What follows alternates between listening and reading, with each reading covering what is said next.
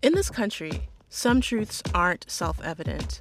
In NPR's Black Stories, Black Truths, a collection of stories as wide ranging and real as the people who tell them, we celebrate the Black experience for all its soul and richness. Search NPR Black Stories, Black Truths wherever you get podcasts. This episode is brought to you by Paramount Plus. Get in, loser! Mean Girls is now streaming on Paramount Plus. Join Cady Heron as she meets the plastics and Tina Fey's new twist on the modern classic. Get ready for more of the rumors, backstabbing, and jokes you loved from the original movie with some fetch surprises. Rated PG 13. Wear pink and head to ParamountPlus.com to try it free.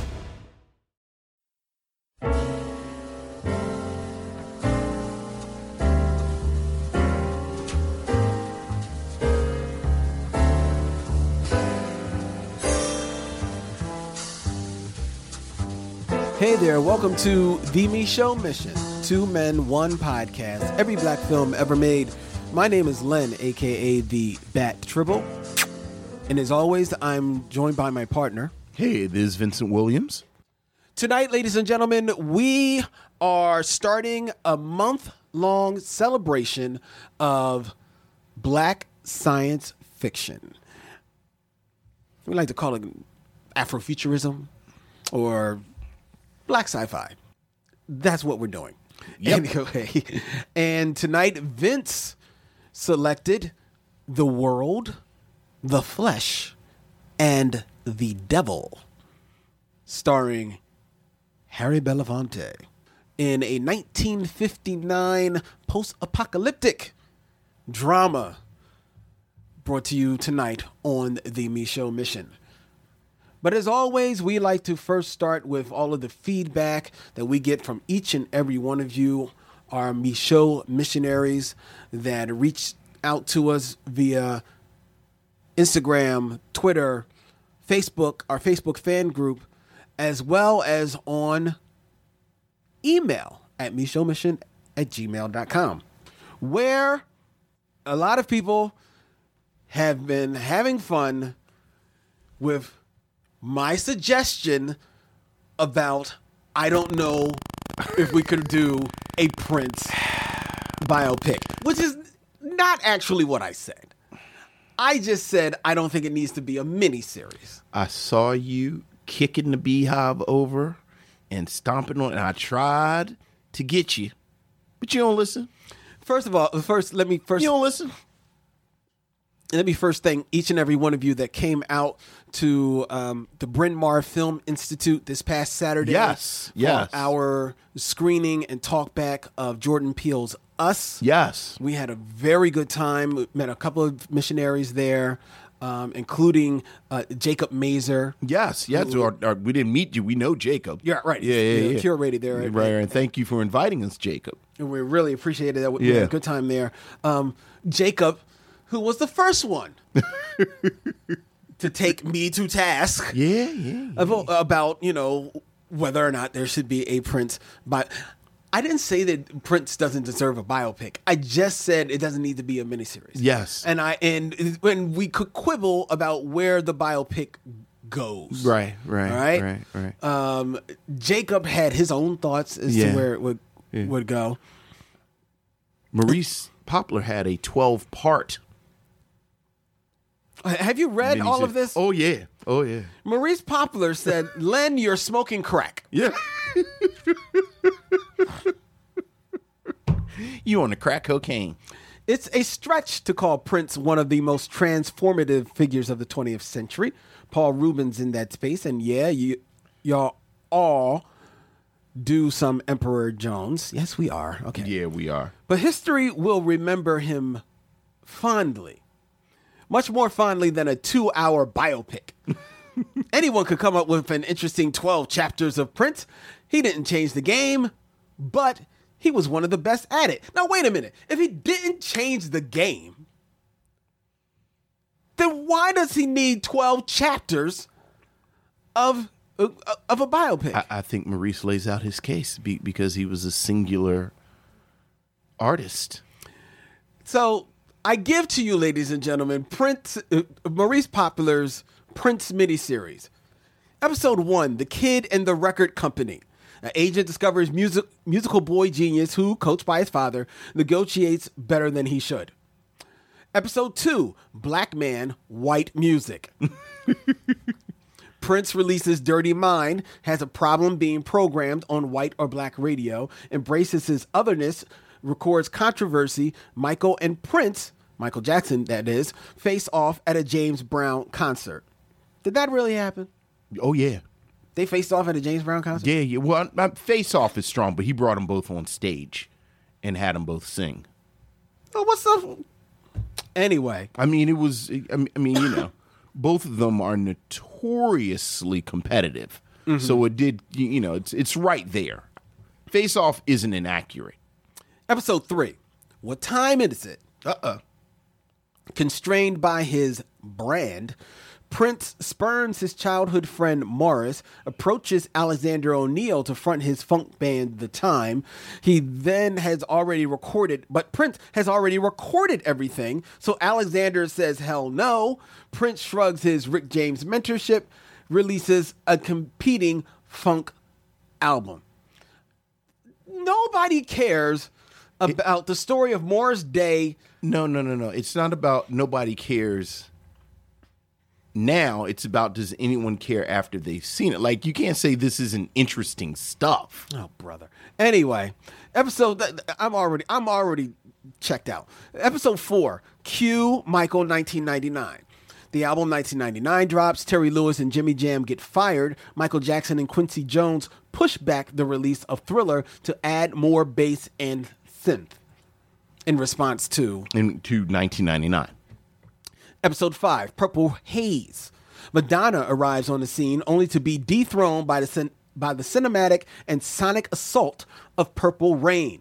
The making of Purple Rain, Vanity quits after the album uh, mix. MTV embraces Prince. He wins his first Oscar and Grammy. Okay, fair enough. Episode 6 Sheila E., Kiss, Mazarati, and the Family that, enough said right there. Episode seven, the Black Album, aka by Wendy and Lisa. Okay, that's a chapter when he when he says goodbye to Wendy and Lisa. I can say that 'cause that was a that was a rough one. Uh, episode eight, Miles and Madhouse.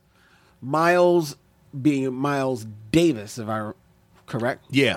Yeah. and Prince don't come to terms. So Prince launches his Madhouse project with Eric Leeds. Uh, he's looking over his shoulder. Rap is changing the musical landscape. George Michael is on his he- is on his heels. Episode nine: Slave and the Sign. At the height of his powers, Prince is a superstar with super concert production around the Sign tour. Diamonds and Pearls. So he go- he's going to do another film, Graffiti Bridge, but the studio is pulling a fast one, and Prince is high, but not that high. Okay. Then we got episode 10, The Baby and God, which speaks about um, him working outside the, the studio system, him being frustrated with the internet, the, the death of his daughter, uh, and then running into Larry Graham and becoming a Jehovah Witness. Episode 11, Mus- Musological Renaissance, which is all about um, his rebirth with the, the album Musicology. And then episode 12, One Fine Morning, as the world mourns Michael Jackson. Prince is on the ascend. He's rock star royalty. He is inducted into the Rock and Roll Hall of Fame. He mentors D'Angelo, Meshell Ndegeocello, Janelle Monáe, Questlove, and many others. But then the the pills begin, and uh, we fast forward to his demise. That's Maurice Poplar's pitch for a Prince miniseries. 12 parts.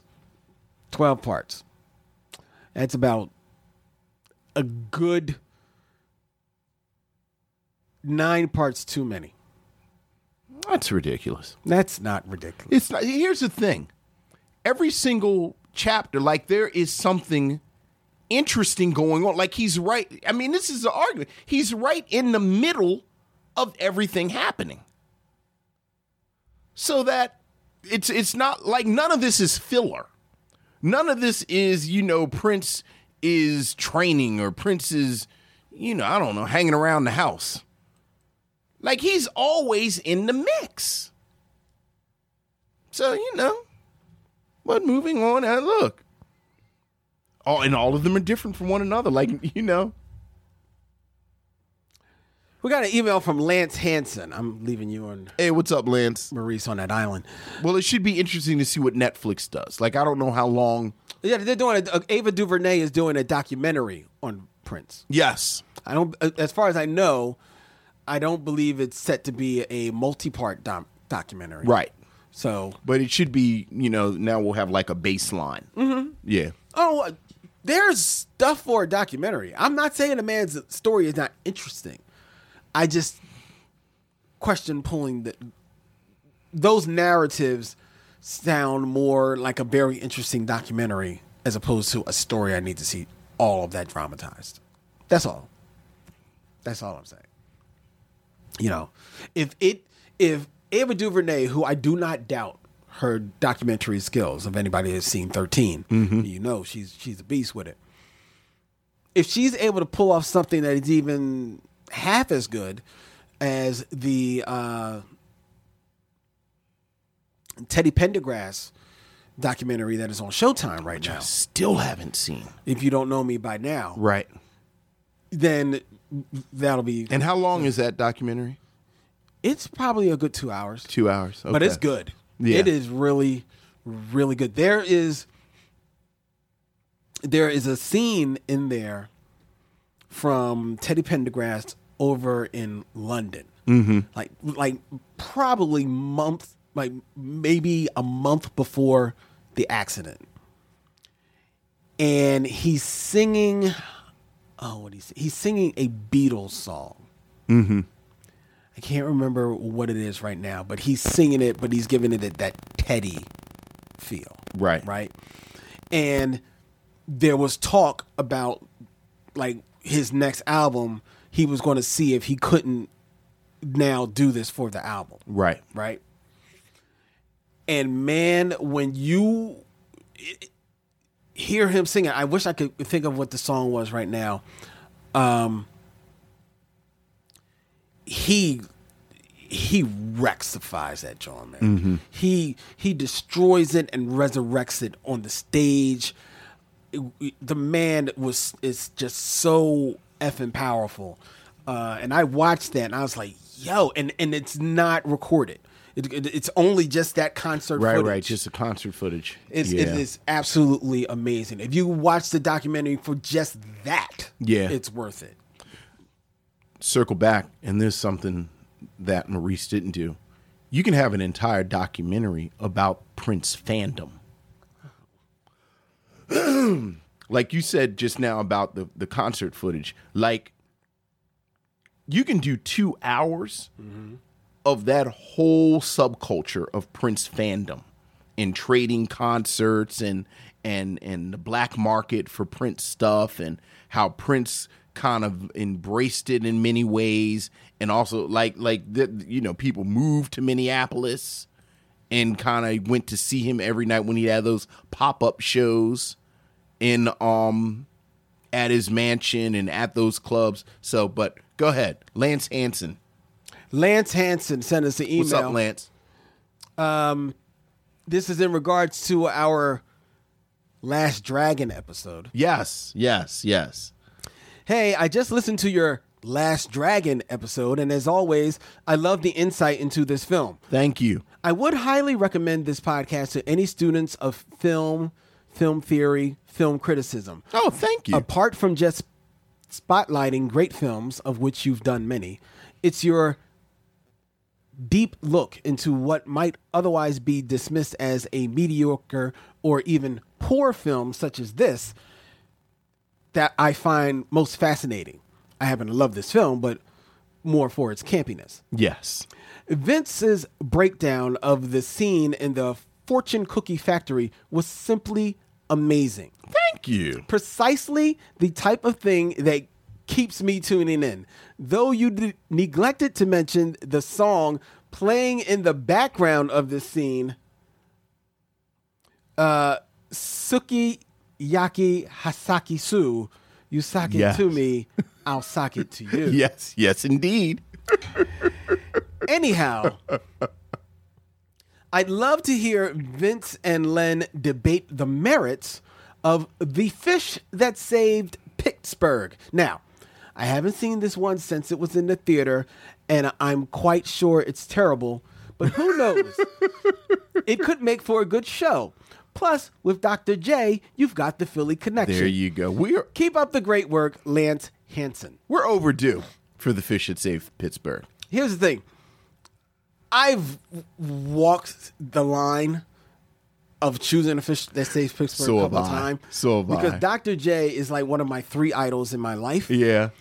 And Stockard Channing Yeah. is one of my sweet spots of acting. She's actually much better in the fish that saved Pittsburgh than And- the fish that saved Pittsburgh deserves. Well, she, yes, yes, including the fish that saved Pittsburgh. Yeah. um, she is. Yeah, um, so we're overdue. We are overdue. To, to be, to be honest, though, and to Lance's point, it it may have to be part of "May I Have Another." Oh no. Dude, I've I I did watch this movie again maybe about three or four years ago.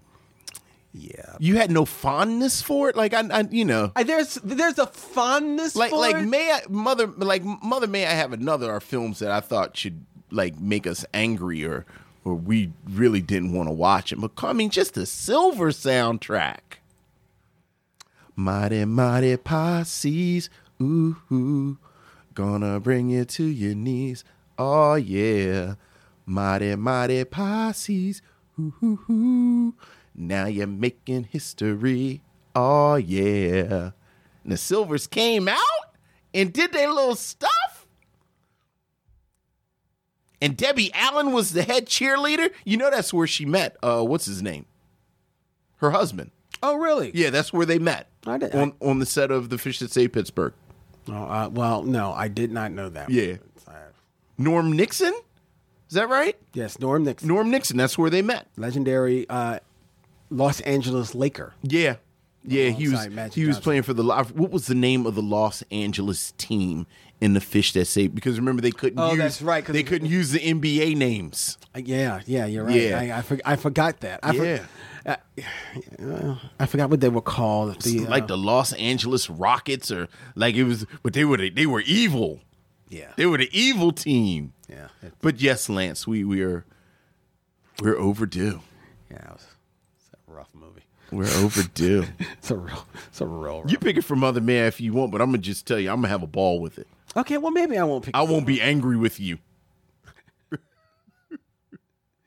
uh Joanne Blaylock. Hey, what's up, Joanne? I'm at work listening to your Color Purple review. Yes. Lord, I love y'all so much for this. Oh, thank you. This movie is hands down my favorite black film, mainly because it's the first one I remember seeing and thinking, hey, everyone in this one looks like me. How about that? The book is phenomenal. Every black woman should read The Color Purple, and every black person should see this movie. I'm near tears just listening to you guys talk about it. It's a masterpiece. Yes, yes, it is. And thank you for listening. Thank you very much. And that was a good episode. That was fun Yeah, with, uh, thanks. with Denise Thanks and for the- Denise. I was about to say thanks to the Denises. that was a, a, a very good time here on the Micheaux mission. So uh, thank you, Joanne. Um, we're already running a little late. It, it, it's, it's what happens when you get these long emails. Yeah, yeah, You, yeah. you don't get it, uh, get the time to get into like a lot of the the nitty gritties that people have gotten back to us about and stuff. Um, and people have dropped news items and all this type of stuff on, in our Facebook group. Um, Anything time sensitive? well, I'm, I'm, that's what I'm looking for through now. Because the letters are evergreen, as we say in the business. Oh, look at you! you like that, right? Look at you! You You like that, right? We had that meeting a few months ago, and then they, they said that our episodes are evergreen, and I said, "Well, I like that." Lance just listened to the Last Dragon. well, that's the, I mean that's the beauty of it. Right, right. you know. sell ad space on that in perpetuity. I'm just saying. Lance just listened to it. Jamal, no, this is an interesting. What's up. Jamal? This is a stupid little comment. He says Jordan Peele understands that a bad hairline makes people look like villains, just like a goatee or a scar on your face. Us really prove that. Oh, that's terrible.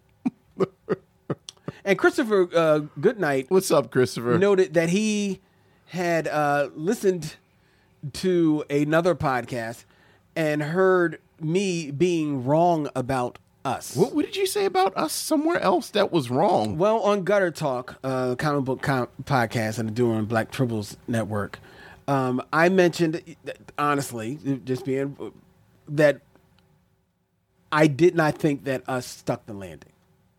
Right, right, right. and you know at the time i'd only seen us one time and i was i came out maybe a little bit more negative than i actually mean about the uh about the movie.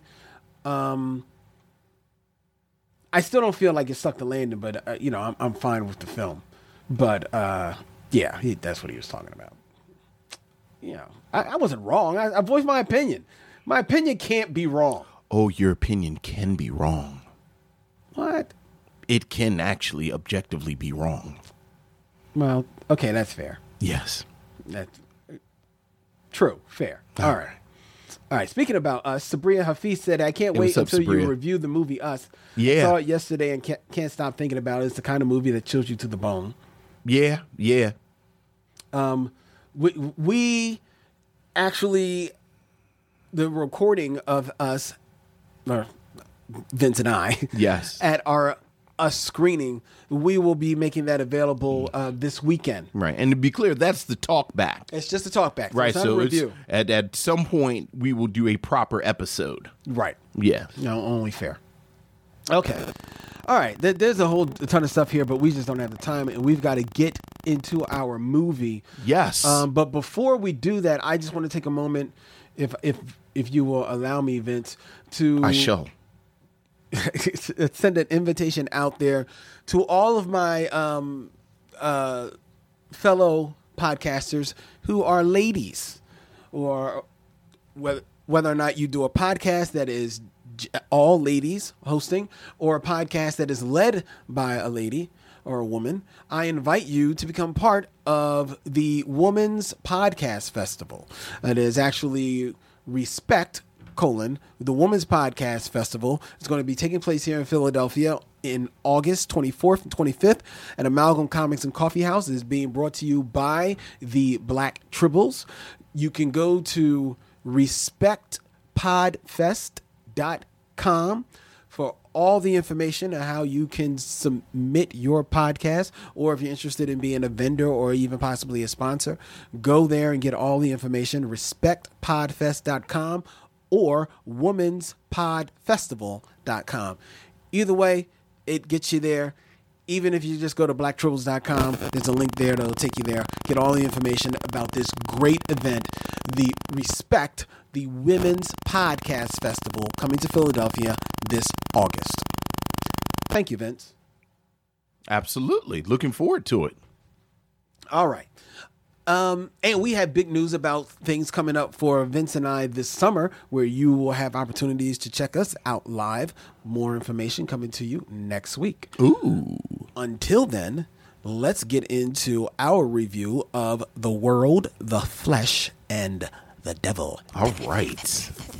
We'll be right back with our movie review after we step to these messages.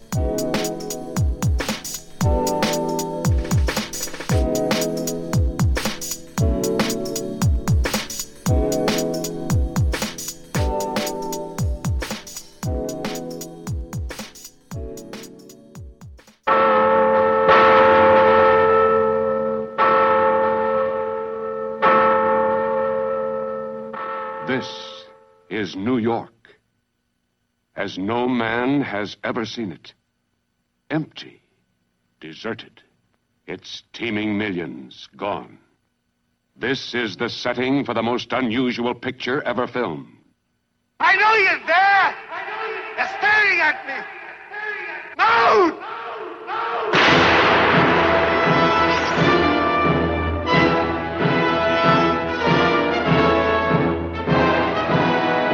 Most daring idea ever attempted in motion picture entertainment.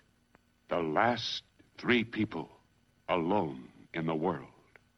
What are the emotions of this girl facing a future that no woman before her has ever known? What of the men torn by basic human emotions as they stand on the brink of the unknown? Here is a film that crashes through time and the future. It may stun you and shock you, but above all, it will grip your imagination as no film has ever done. Do you want to kiss me? Make love to me? Then go ahead. Kiss me, make love. Sarah. Oh, now. Oh, now it feels. Make me forget everything. We have only one problem. There are two of us and one of her. What are we going to do about it? Why don't you toss a coin?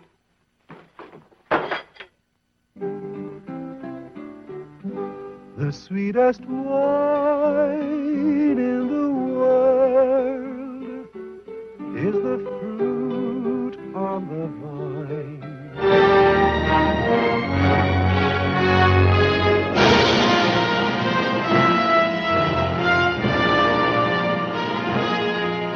The World, the Flesh, and the Devil. Powerful sci fi drama from 1959, directed by Ranald MacDougall and starring Harry Belafonte, Inger Stevens, and Mel Ferrer. Vince's selection for this stop on the Micheaux mission, reading the synopsis from IMDb. Ralph Burton, Ha- Harry Belafonte, is a miner who is trapped for several days as a result of a cave in. When he finally manages to dig himself out, he realizes that all of mankind seems to have been destroyed in a nuclear holocaust. He travels to New York City only to find it deserted. Making a life for himself there, he is flabbergasted to eventually find Sarah Crandall, portrayed by Inger Stevens, who also managed to survive. Together, they form a close relationship until the arrival of one Benson Thacker, who has managed to pilot his small boat into the city's harbor. At this point, the tensions rise between the three, particularly between Thacker, played by Mel Ferrer, who is white, and Burton, who is black. There are no laws, no rules. It's man to man with the last girl on earth at stake. A unique, spectacular drama packed with more surprises, more amazing sights than you've ever seen. The world, the flesh, and the devil on the Micheaux mission. What say you, Vince?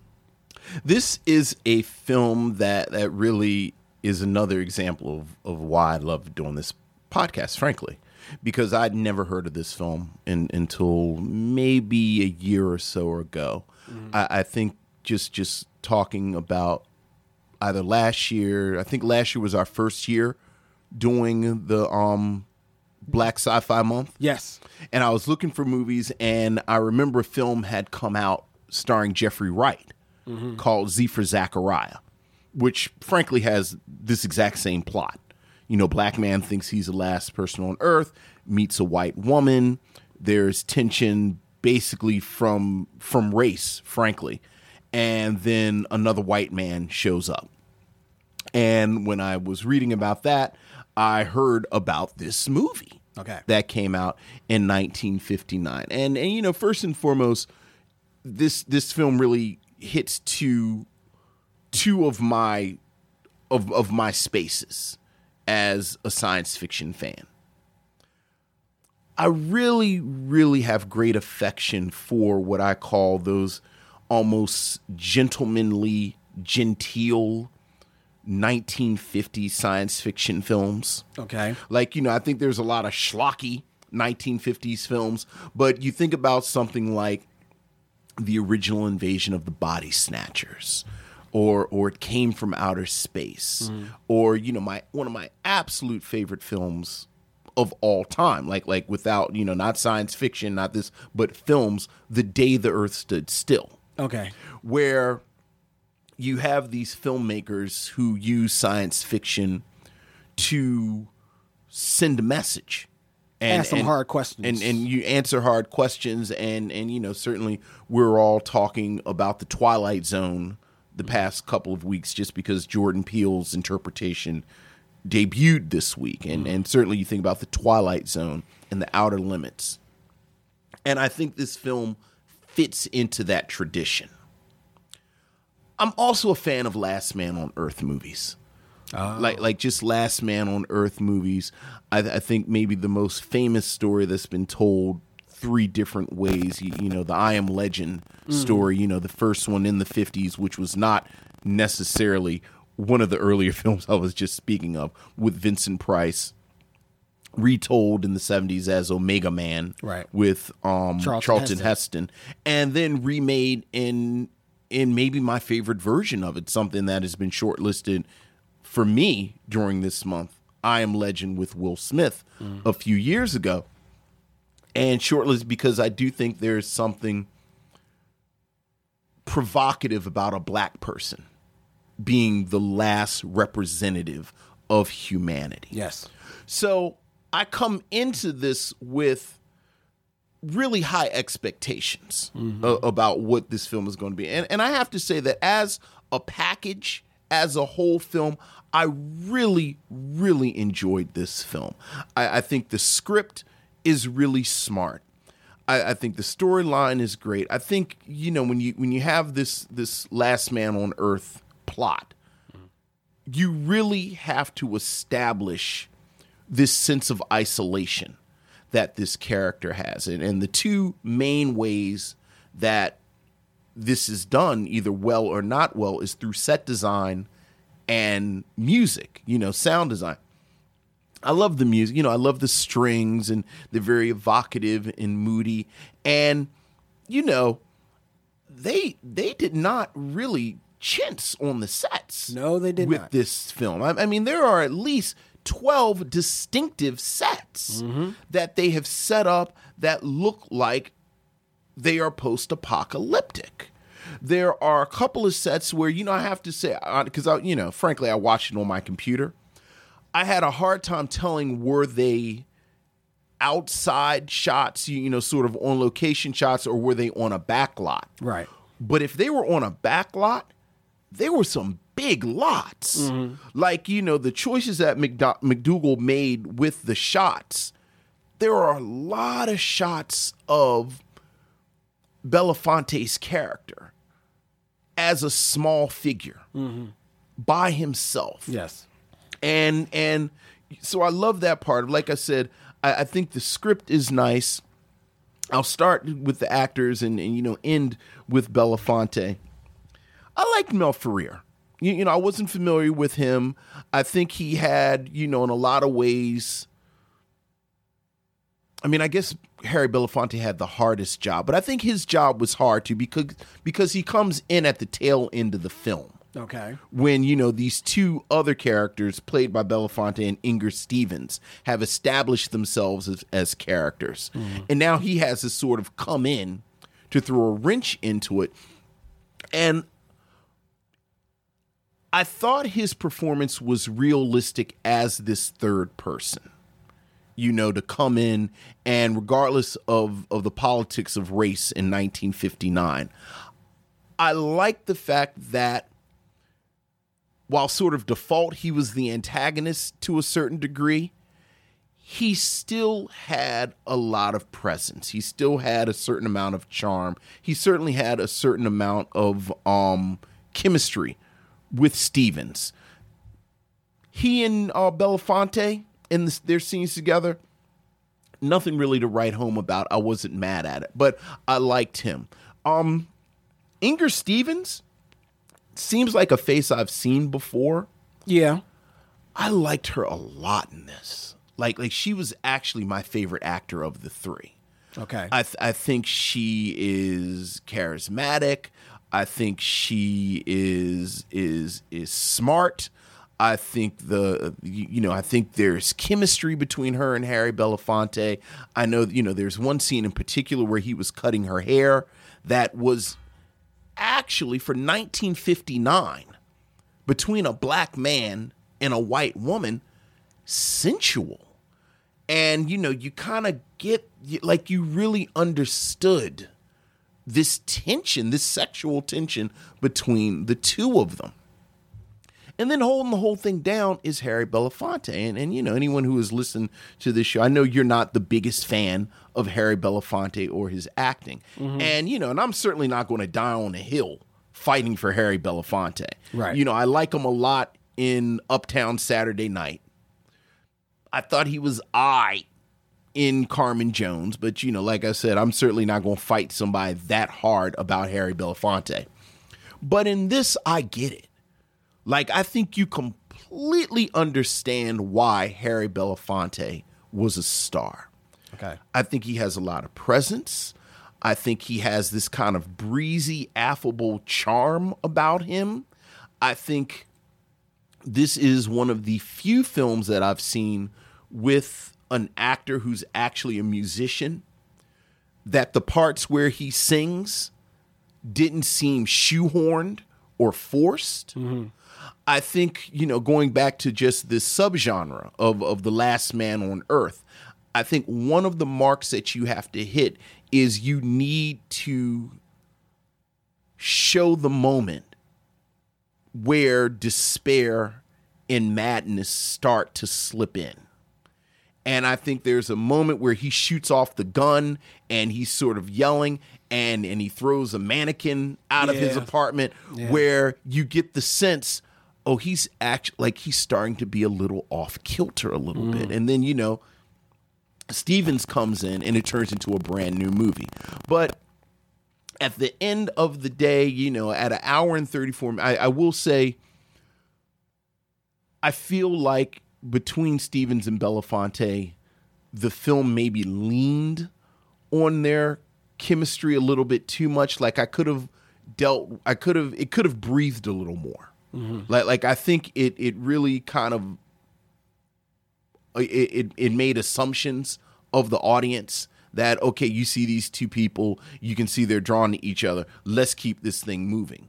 And i could have used a couple more scenes of that almost to the point where frankly as much as i liked mel ferrer i don't know if i needed him. Mm. Like i think the, the the complication of society being out there even through the radio mm-hmm. could have held this together without him coming in.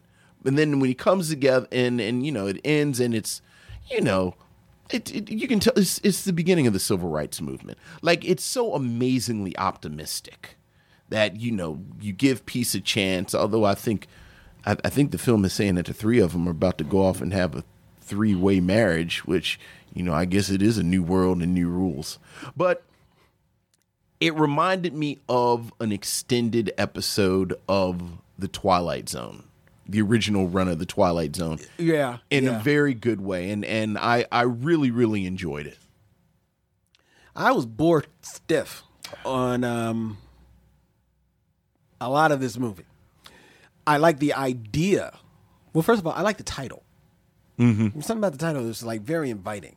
Like I had never seen this movie before either. Mm-hmm. So the world, the flesh, and the devil. Okay, see where this is going. You know, Harry Belafonte. I don't know. Y'all gonna let you, y'all give him the whole movie? All right, let's see what y'all working with. Um, and uh, Harry Belafonte does not disappoint me um, because I wasn't expecting much, and he I don't feel he gave a whole lot. I think that there the the the story itself and the plot, especially as it begins and builds the world of isolation for him, and this post post apocalyptic space that he's finding himself in, that he's discovering.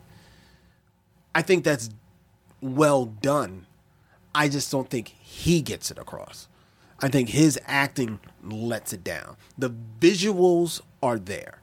You feel the scale of this last man on earth for the first 30, 45 minutes of the movie. From him uh, standing in in in the middle of these empty, cavernous, you know, echoing skyscrapers to him coming along streets of parked cars just in the middle of the road where people just left You know, um, it paints that world expertly, but I don't 100% buy into it because I don't buy into Harry Belafonte. I just I'm not, I just don't get anything off of him. Even from the beginning of the movie when he gets buried underneath this in this mine shaft, I'm not getting any, I'm like first and I'm not getting anything any desperation from a man that has been buried in the mine shaft that he tells us he's been down there for five, seven days. Mm-hmm. I don't feel any desperation off of him at all. So much so that when he finally decides, oh, I'm going to get out of here, and decides to get out of there, it looks so easy. I'm like, well, why didn't you do that three, four days ago? Right. Because when he sets his mind to it, it looks like he's maybe out of there in, let's say, conservatively, two hours. Right. You know, it, he certainly doesn't look much more worse for wear when he gets out. You know, because not only does he like have to, it, it's not like he's digs himself out of a mine shaft. When he finally gets out, he comes out a door. So he, he's, it's like, dude, you could have done this three, four days ago. And then when he comes out of there, he he doesn't sound like a man who's been uh, away it, underground for a week or maybe more, only to discover the world as you know it is gone, totally obliterated. None of that reads for me. And I think that is more a failing of the actor than the movie itself, the, the script or the direction. Because he uh, rightly doesn't have a lot of lines outside of like, yo, calling out for people. But then it's just what do you make of those moments? What do you make of what are the choices that you you make as an actor for those words? And I found his choices giving me nothing. So, and that continued throughout the movie. And because of that, as much as I wanted to be drawn in to the to the uh to the cinematography and to what the director was trying to tell me is happening, I couldn't get fully invested because I wasn't feeling Harry Belafonte. So then 45 minutes later, Inger Stevens comes in. Inger Stevens, you like Inger Stevens. Stevens. Inger Stevens, I a a a noted fan of classic movies. This is not my first walk through the park with Inger Stevens. Mm-hmm. Uh, most famously, she was in, I think, High Plains Drifter, I believe, with. Um, she was in The Naked Jungle. She's in The Naked Jungle, but she's also in Hang 'em High. That's what it is. Hang 'em Okay. High with um, Clint Eastwood. Mm-hmm. uh, boring me to tears in that movie as well as as the as the love interest. Um, and in this movie, she is all over the place, and I, I think she's trying to play manic because who wouldn't be manic at these times? Right. But it just doesn't read as convincing to me. I don't see any chemistry between her and Harry Belafonte. Oh, she completely wanted to have sex with Harry Belafonte. I'm not saying. Well, I don't see any chem- chemistry between them. I don't see any, and therefore, I'm not buying into this at all. Now, Harry Belafonte, for his his part, as their relationship goes from friendship to nearing the points of romance, and he begs off because he, thinking of the society of 1959, Mm-hmm. is yo, people are not going to go for you, a white woman, with me, a black man. Um, never mind. There's nobody out there. Right. Once he he he is asked to make that choice in the movie, then I think he starts to latch onto something acting wise. And he starts giving me a little something. Not a lot, because I don't yes, I don't think much of him as an actor, but he latches onto a little bit. And he's giving me a little something, like the whole scene where you said when he, he's cutting her hair. There's a little something there. Um I don't so so I'm like, okay, I'm interested. Uh, uh, I see what you're kind of saying here, but then comes Mel Ferrer as the Thacker, Benson Thacker. Mm-hmm. You like Melson, uh, Mel Ferrer. I, renowned classic movie fan, know Mel Ferrer to be one of the biggest stiffs who has ever walked bef- in front of a camera. He has always been in everything he has been. He has been stiff, stiff, stiff, stiff, stiff, stiff, stiff, stiff, stiff. And when he comes into this movie, he is walking with his two stiff legs and his two stiff arms and his stiff chin, and he is boring this movie. What what did you want these people to do exactly? I wanted them to present the story to me. And and What what does that mean? that means act the lines that you were giving. And all three of them, with the possible exception of Harry Belafonte after a certain point in the movie, are doing nothing but boring. They are boring. Inger Stevens is either overacting or woefully underselling things, and Mel Ferrer is is just uh, is giving me nothing the entire movie. That alone, that plus once he then comes in, the story then becomes this whole um two guys chasing after the girl thing, which is interesting.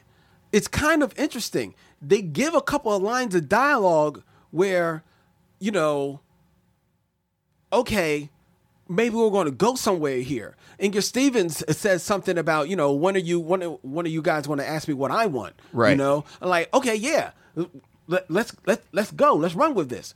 They don't go anywhere. That doesn't go anyplace.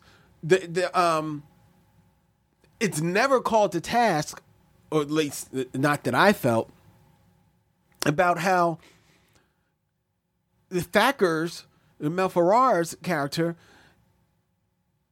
once Inger Stevens, um, Harry Belafonte, the magic Negro, steps out of the way so Yeah. that he can so that he can get her, and he feels bad about that. And all of a sudden, he gins up some stupid w- war with her. Well, war with Harry Belafonte. Why? Because he doesn't want to force himself onto Inger Stevens, Well, and even though he says he could force himself onto Well, and, and he says it. He says that Belafonte stepping aside isn't him being good. It's him putting me in the position of being the bad guy. So like this this sort of grand gesture of stepping aside is sort of passive aggressive in and of itself. I mean, he says that. Like that's what he says. Yes. So his eh, so his okay, fair enough. But then his answer for that is to get a gun. And no, we need to duke it out. Now, that seems to be like, you know, stepping on a throttle and taking it to 60. Right. I admit. But let's do something with that. Let's talk about it. Let, let let's let's go there, okay? You know, what what is what is it? What does that say about man's impulse to just jump straight to war? You know, over something such a, so in- Well, innocuous. I mean, it's the last woman on earth. Yeah, but you're going to war over her? Yes. Who's ever heard of some men fighting over a woman? Okay, but let's have a commentary on that. It, it, it- I don't I don't feel that there really is any commentary on, on, on there in this movie. Or if it if or if it really is there, it's not hitting me because you've got three of the dullest I mm. just don't know actors what you in the wanted- world trying to deliver your I message. just don't know what you want. I want a better movie. No, no. I want a good movie. No, This, no. The bones of a good movie are here, but it, it, it is wasted I with this with this It- ta- talent talentless cast. In 1959, who does better?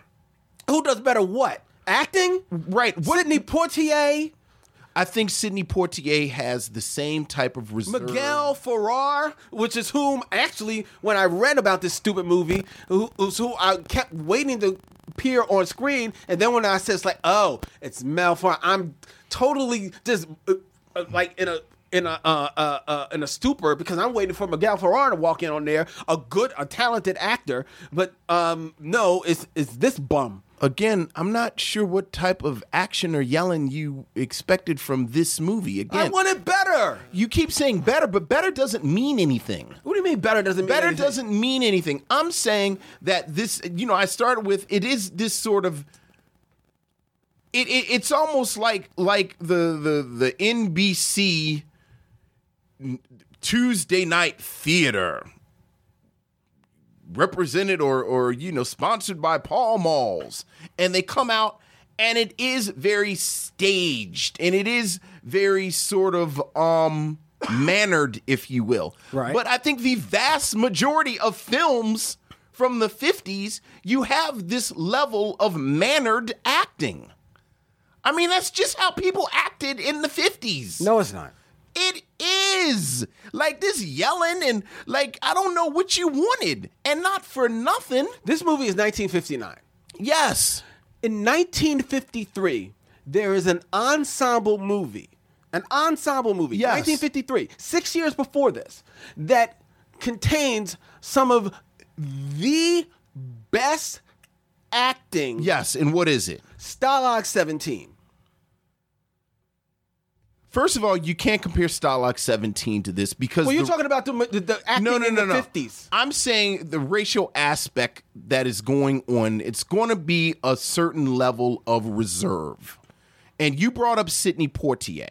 Okay. And I still maintain that Sidney Poitier, even during the 50s, Mm-hmm. there is a level of reserve between these actors. Okay. Now, I maintain that what is this woman's name? Il- Il- Inger Stevens. Inger Stevens and Harry Belafonte had chemistry. Mm. I like them together. They had a chemistry set. Now the lot of it, a lot of it is the script, but they have this kind of breezy relationship. They're friends. She's attracted to him. He's trying not to be attracted to her. Mel Ferrer, the only thing I'll go along with that on you is I think the film made a deliberate choice not to make him an out and out villain. But as far as random ass 1950s movie where is some white people in a room wearing suits and talking to one another, I don't see how this is any worse than anything else in the 50s.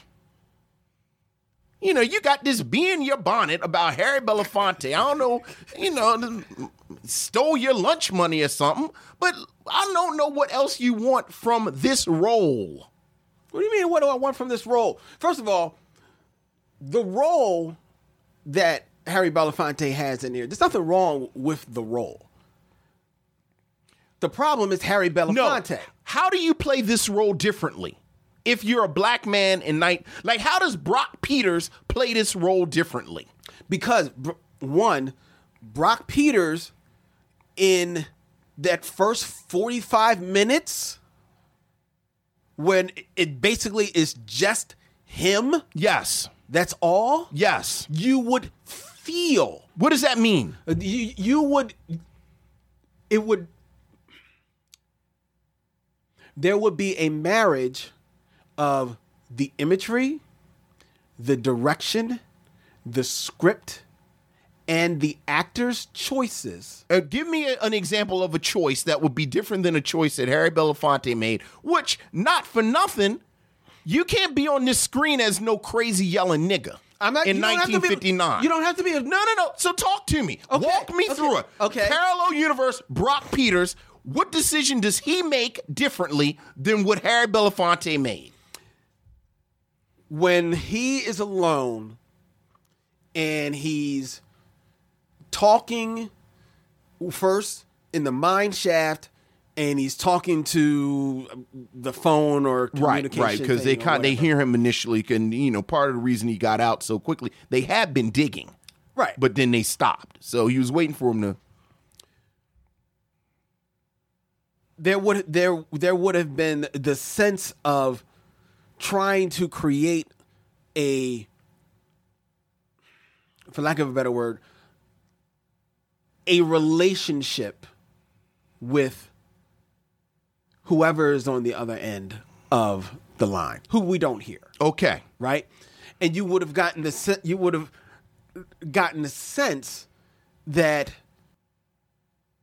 Ralph, which is which is what the the character's name is, is holding on to this phone. right.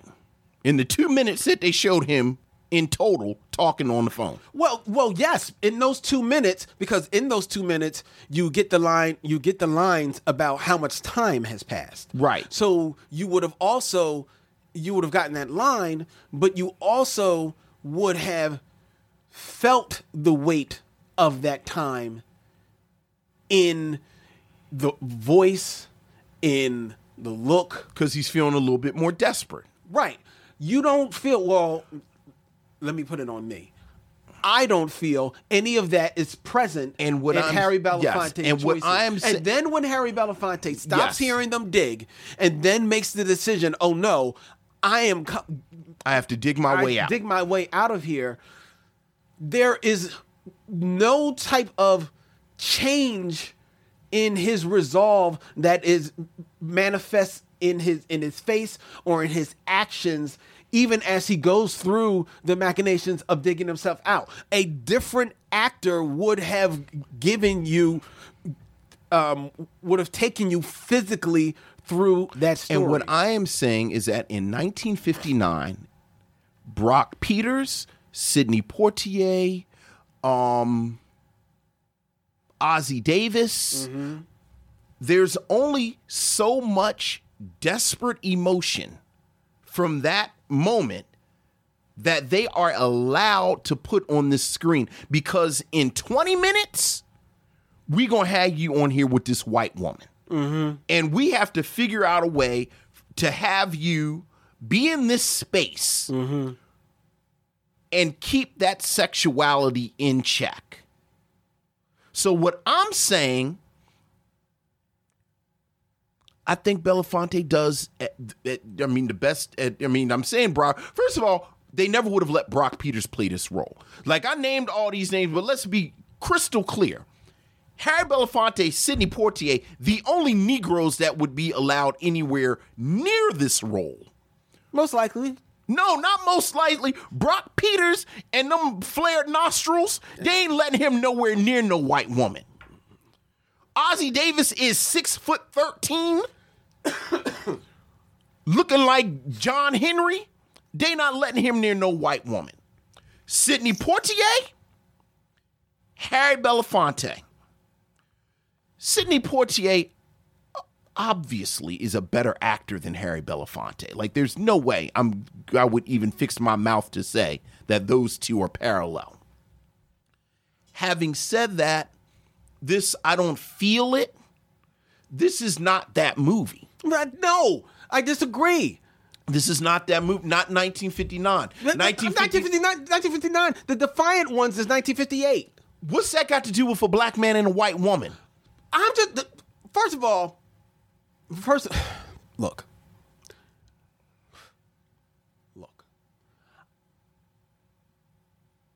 I hear what you're saying about how he's going to have to be with this white woman in this movie. Right. And how he is shackled by his potential of emotive outburst. Yeah, but I don't think I don't think he's shackled um in the beginning of this movie. I don't. I really don't. I, I'm sorry, Vince. I don't. I think he's shackled by his lack of talent in the in this beginning. Again, I don't know who does a better job. Than Uh, what we just said, Sidney Poitier. Okay. We just said Brock yes. Peters. No, well, Brock Peters who couldn't have done this. No, but Brock Peters would have been a, done a better job. Brock Peters would not have been, done a better job because Brock Peters would have been all again nostril flared, shirt open, actually desperate.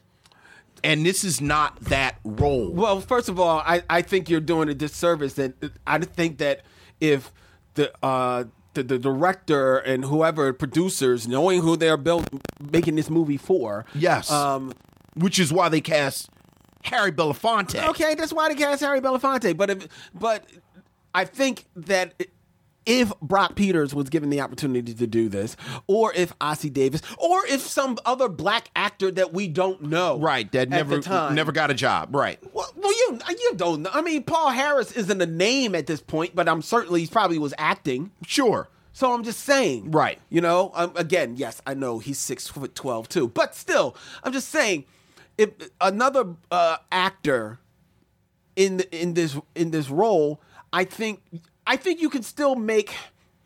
Let's put it this way: I think you can make better choices as an actor than the ones Harry Belafonte made in this movie that don't get you in trouble with what's coming next in the script. I don't I don't I I I, I don't know what they are.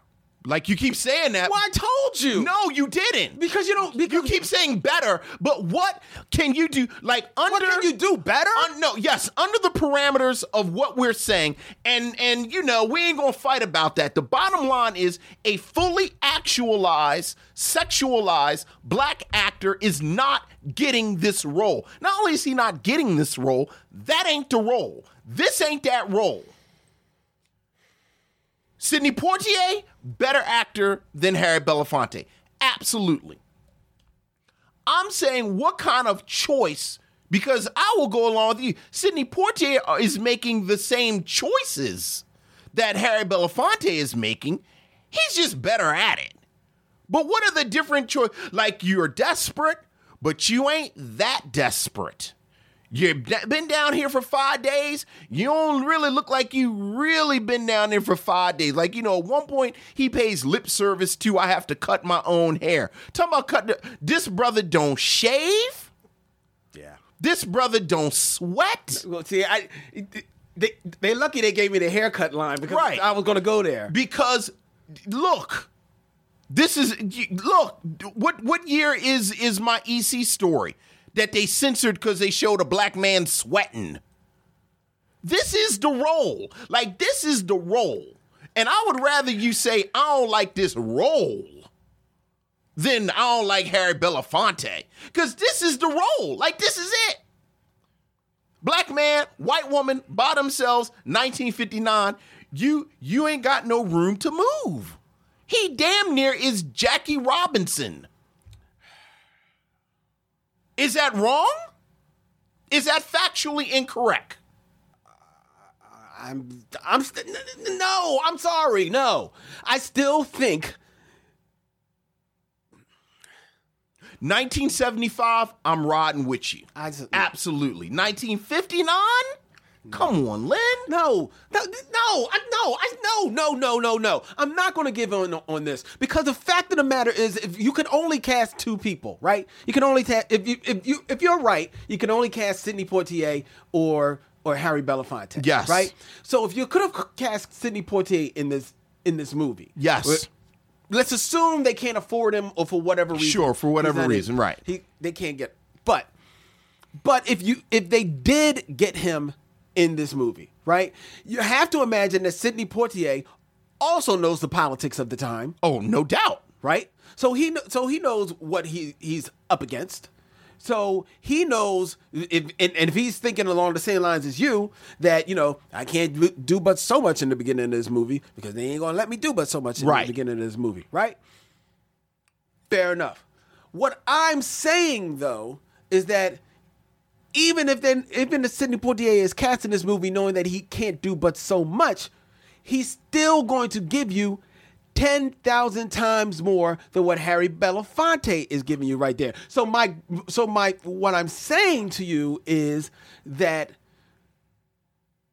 Harry Belafonte there is still a, there is still a large gap of room that is just mere talent that is eaten up by talent or lack of before you get to the social mores of the day, you know, bumping up against you. Sidney Poitier is going to give you 10,000 times more. How? What does he do? Again, walk me through it. I Besides the fact I just fact, did. I just told you what about how you make better, you make different choices as an actor. Give me an example of I a just choice. gave because- you an act- No, you choices. didn't. Because every so. choice you gave me was something that they couldn't do. No, no, I didn't. Give me an No, I example. No, I didn't. Maybe I missed it. I Give me- told you. I told give me you. it- when tell he me finds again. out, when he finds out that he he's going to have to dig himself out of And, there. and what does Sidney you- Poitier do differently? what he does differently is that in his face and in his actions you can see the the switch being flipped where he goes from sitting there holding on for dear life to this to the tether of this phone and making up a, a relationship with here mm-hmm. to the no, I'm going to get my butt out of here because I no longer hear them coming. And you would have seen this, the the switch in his eyes and in his action, and then as he is trying to dig through, dig himself out of this hole that he has been sitting in for seven days. When Harry Belafonte in this movie hears it, he says, "Oh, I gotta go.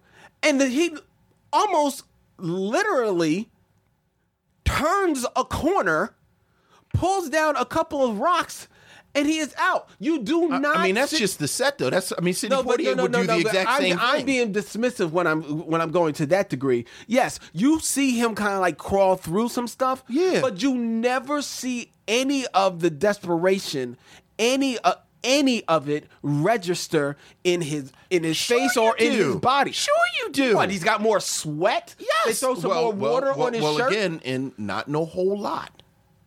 Not no whole lot. No, no. I don't. Well, what you, I don't see what you saw because I didn't see any desperation at all. I did not see a change of pace at all. And then once he gets out into the street, I don't see anything. I see him with this weird run that he has with both hands uh, uh, uh, uh, like like wings on the side of. Yes. not- I don't know. He's not a runner. I don't know. I mean, is that the Yaphet Kotto? He plays story? guitar. I mean, I don't know what that, what's going on there. Um, but th- th- there's he's giving me nothing. Absolutely nothing. The scenery is giving it to me. So the set design. So giving it to me. everybody wrong about Sidney for, about Harry Belafonte. not everybody. We all wrong about Harry Belafonte. not everybody's wrong because you even said he, you're not going to say that he's the greatest actor. No, no, no. And he's not, but I think he is good enough as an actor, and I think he has charisma. Like, you understand why this dude became this dude. I think he has charisma. It's not on display in this movie. According to you, it's not on display anywhere. Well, that's not true. Where is it on display? I said he had charisma. I said he had some charisma in uh, what was it, Carmen? no, you didn't. You hated him in Carmen Jones. No, I didn't. I didn't like him, but no, I, you I, hated him in I. Carmen I Jones. Right. I. You just don't like Harry Belafonte. He's good in the Bill Cosby. No, no. I did. I said that's his best yeah, thing. No, he's done by 75. I mean, clean cut, Copacabana, uh, coconut song, the, the tarantula in the bananas, uh, Harry Bell again, Sidney Poitier, Harry Belafonte. I don't see it. Everybody wrong. Yes. Okay. Yes. All. Yes. All He's right. a good-looking man. I ain't talking about him being good looking. well, that's what everybody's. That's what's so selling him. that's it. All that's it. That's it. That is And he can it. sing. And he can sing. I, I give the man. I give. That's I- it. I- he's got that talent. He's got that talent. He can sing. He can sing. And he's and and and, and I will say this: Is he the world's gr- worst actor? Heck no, no. I'm not. I'm not. I would never say that. And and I will also one thing I will say: I'll knock his acting, but I won't. I will never knock Harry Belafonte, the man. I ain't thinking about Harry Bel- No, I Belafonte, don't. the I don't. I don't want No, any. no- I don't want any of the missionaries No, to think I'm knocking no, the not man. talking Harry about his Bel- 'cause the ma- activism. because the man is no we joke. talking about the. We talking about Harry Belafonte In front of the camera. at this moment. Made these movies throughout the 50s and 60s. Harry Belafonte. He's not that great. No. I ain't say he was that great. I said he's good enough, Well, good enough. No. and he's fine in this movie. Uh, he's not. He's just the best one. I actually like her better than him in this movie. But then you've got problems because Yeah. she's horrible. What could she have done differently? A lot. Again, Be convincing. look, this is the gig. It's 1959, black man, white woman in these movies. And, and you know, in general, I hate these movies. But Last Man on Earth, here it is. This is the story. I believed that these two people were attracted to one another. Okay. Frankly, I believe they were attracted to one another in real life. Like looking at their at their personal lives and who they ended up with, I think they were actually attracted to one another. Well, that, that's fair. I mean, You neither know. of them are bad looking people. You know, Mel Ferrer. I ain't, look, I ain't gonna fight you at all about that because, frankly, I think the script wanted him to not be, you know, the quote unquote bad guy, so that the three of them can walk off together. But you know, this Harry Belafonte. Like Harry Belafonte ain't no worse than ninety percent of these people that made these dry ass movies all through the fifties. Again, they're on on NBC Nabisco Playhouse. I hear you. All I'm saying, I I think that there is a lot of meat to be mined here, and I think it is let down by the actors. I think in 1959, this is as good as it gets. I think in 1969, even, we might be having a different conversation. 19, and, and as you go forward in time, absolutely. But 1959, uh, Uh, look. No, because 1958 you had the Defiant ones. So why can't you then No, no, have no, this conversation? I'm talking specifically about black men and white women. Don't nobody. Oh, yes, I know that. So if you can if you can have the conversation about black men and white white men No, in 1958, no, no, no, no. Why not? Because it's a completely different conversation. it is a different conversation. No, it's a completely different conversation. Yes, I know. Yeah, so the So defiant it. the defiant ones compared to this is apples and spaceships. let's have it. Yeah, I say so- let's have it. Well, you got to you're gonna have to find me another movie from 1959 with a black man and white woman. Then, like, I need a mm-hmm. frame of reference besides you just hate Harry Belafonte, and he could do better. He could be better. I did, you asked for you asked for uh, you know giving you specifics. I gave you specifics.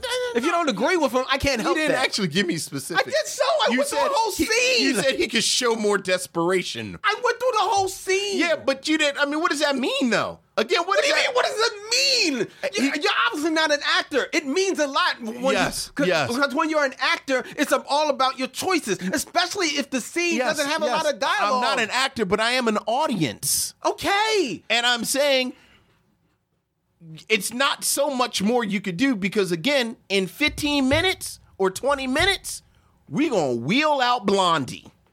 And what we can't have is you making different choices and emoting more, Mr. Clean Cut Negro.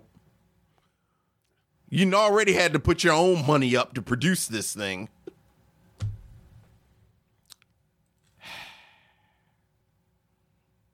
But we both like the sets. Yeah. We did. I'm tired.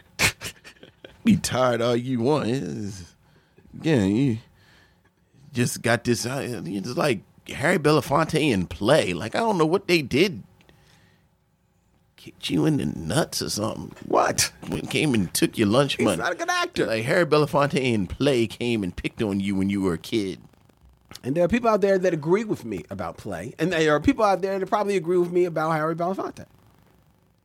Not in this movie. I mean, again, huh, you know. People have been told he's a great actor. He's not a great actor. Nobody's who said Harry Belafonte was a great actor. A lot of people say that. No, no one says Harry Belafonte is a great actor. Some people. They say he's a great entertainer. And that acting is one of the things that he does. But that's like saying that uh, Sammy Davis Jr. is a great entertainer, and then somebody gonna spend an hour talking about him doing them gun tricks. like he looks nice in the suit. He can sing, he you know do his little thing, but you know Harry Belafonte ain't the greatest actor. But he again, he's all right. Like you, you talk about these classic films. There was some dry ass movies in the fifties. Not all of them. No, no, no. Most of them. Well, that's not fair. Most. That's not fair. That's not Most fair. of them. They fair. they play the strings. And is white people standing in a parlor talking to one another. That's not fair, Vince. But it's accurate. No, it's not. It is accurate. Most. I think Harry Belafonte is an average 50s actor, certainly when you put him underneath the restraints and parameters of a film like this. You try to look up someone with another black man and a white woman? Well, I'm looking Good at- luck with that, because they ain't make the movies. Don't nobody get to be nowhere with no white woman except Harry Belafonte and Sidney Poitier. And them two Negroes weren't allowed near them that much. what I'm doing is I'm looking up the movies that we have reviewed so far from the 1950s. And we've reviewed before this movie four movies from the 50s. Uh, Carmen Jones Yes, with Harry Belafonte. in which you hated him. Yes, I. I'm re- I'm reading Uh-huh. in, the des- in the description where it says that we were decidedly split Yes. over the performance of Mr. Right, Belafonte. right, right, right. And I can, I can see which way that Uh-huh. split went. Uh, we reviewed the Jackie Robinson story. Right. Well, is, is, is he a better actor than Jackie Robinson?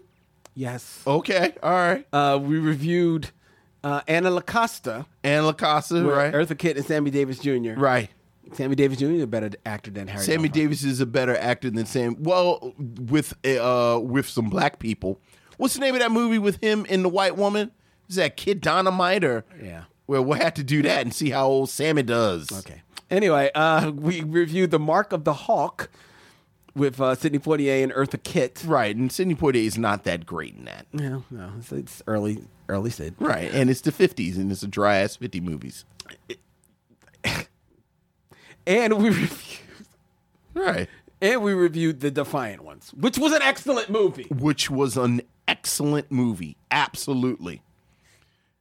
Better than 99.9% of everything that was made between the years of 1950 and 1959. Is that not accurate?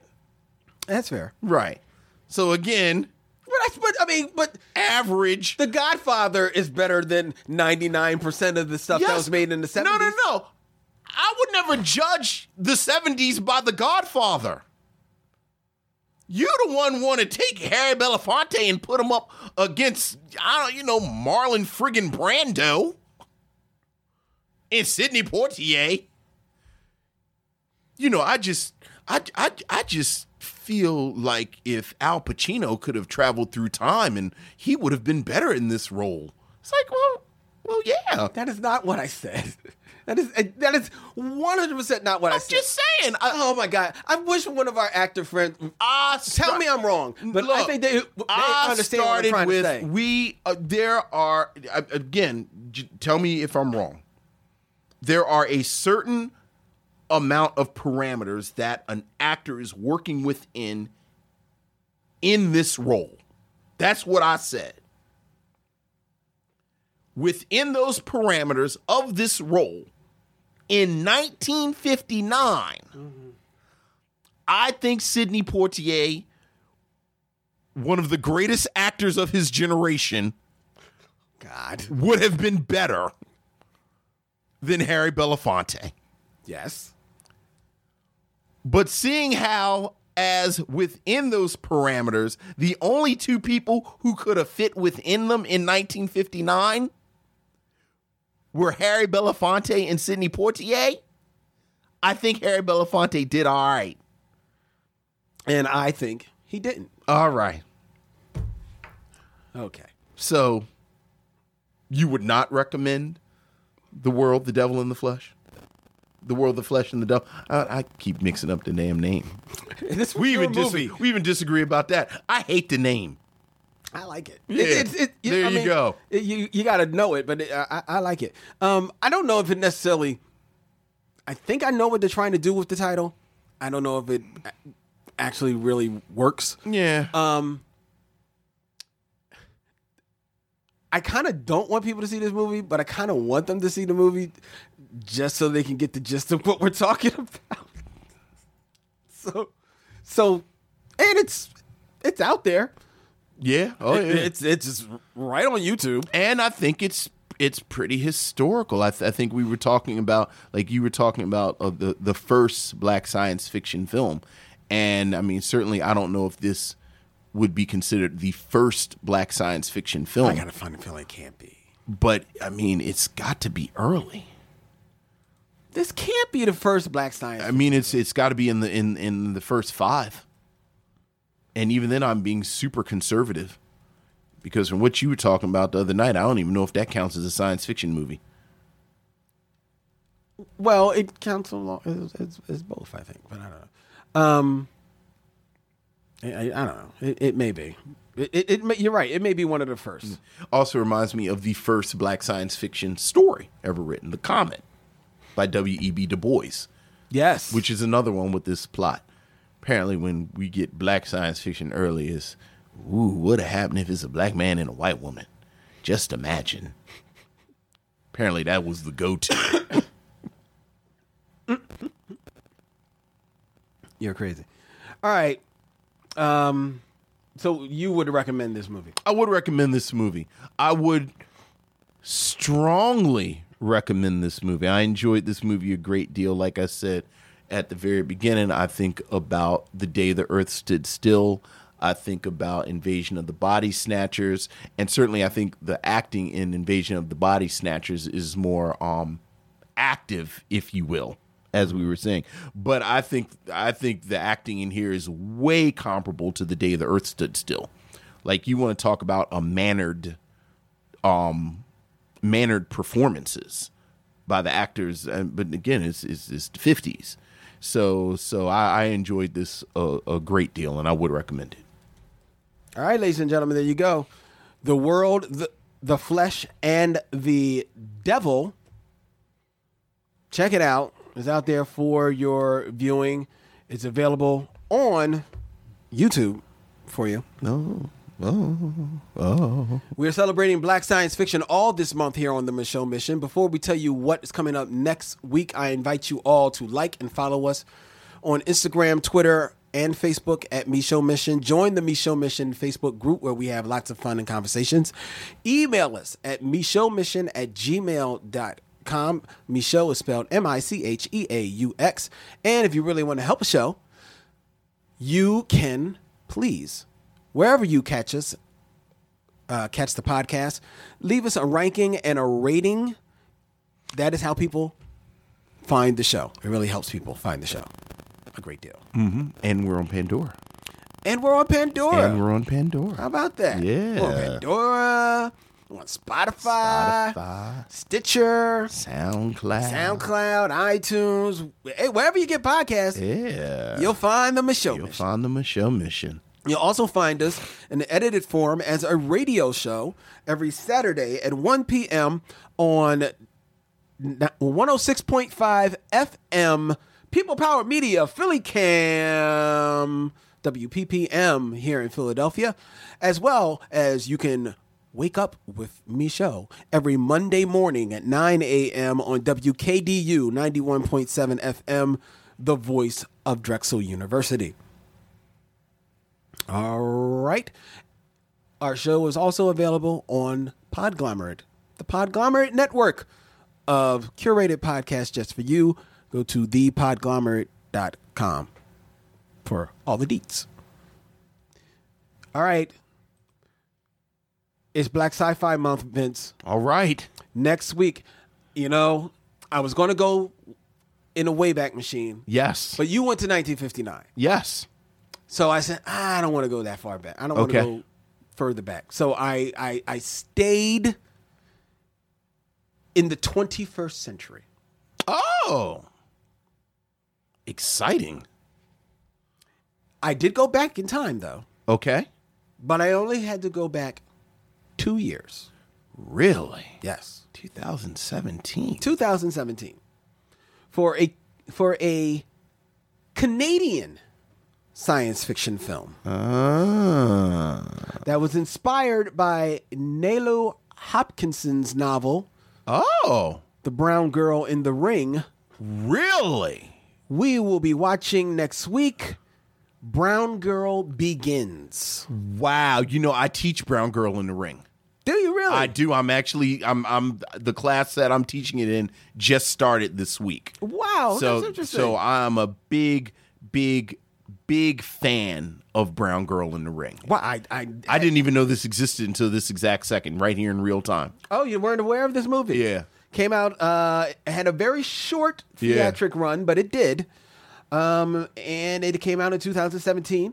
Uh, Brown Girl Begins. Oh yeah, Canadian that's- science fiction film starring uh, Nigel Shawn Williams, Shakora Sahida, Emmanuel Kabongo, Rachel Crawford, and Measha Brugger Grossman. That's oh okay. I'm looking forward to this. Yeah, this actually this film actually uh, premiered at the Urban World Urban World Film Festival in 2017 uh, in conjunction and was released in 2018 in conjunction with Black History Month Okay. and has uh, deep Afrofuturistic themes. It it does. It does. So Looking forward to this. There you it's go. a good choice. It's a good pull. I try, Harry Belafonte is not in it which means it already already. is a B. Already. B for Brown Girl Begins. no Belafonte. Brown Girl Begins right with no Belafonte. Right. Hey, did you see Twilight Zone? I haven't. It's not bad. Yeah, It's I, not bad. I um, I just caught. You know, I was I was looking for it, and then I realized that I had to catch up on Doom Patrol. I, I need to catch up on Doom. Doom Patrol's so good. Uh, it is. I'm like two episodes behind. Doom Patrol is really good, man. It's ri- it's actually ridiculously good. Doom Patrol is really good. You know what else is really good? What? What else is really, really surprisingly freaking good and fun? What? Shazam. Is it really? I cannot lie. It is a fun movie. Okay. It is a fun. It's everything that everybody was talking about. Aquaman. Shazam is actually Shazam is, is the real deal. okay. Is the real deal. Good to know. And it it, it and when I remember we're, we're geeking out a little bit before the end of the show, ladies and gentlemen. I remember when in Captain America: Civil War. Yes. Love that movie. I love all the Absolutely. Captain. Yeah, yeah, yeah, yeah. But there was a moment in the Captain America Civil War when Ant Man turned into Giant Man. Yes. I literally turned into a 10 year old. Yeah. And was like, oh my God, it's Giant Man. I said it out loud in a freaking movie theater Yeah. with a whole bunch of press guys around me. I did not care. Yeah. I have never had a moment in a movie like that since until Shazam. Well, all right. And when it happens, everybody in the movie was 10 years old. All right. Well, that is a strong recommendation for a film that I was a little ambivalent about seeing. Me too. Okay. Fair enough. It's fun. All right. All right. All right. Okay. So you're going to see it this weekend, right? Uh, yes. Okay, good. So Yeah, can, yeah, yeah. We can talk about it next week. All right. Okay. All right, we got to go. All right. He's Vince. I'm Len. In parting, we say. We'll see you when it's time to meet again.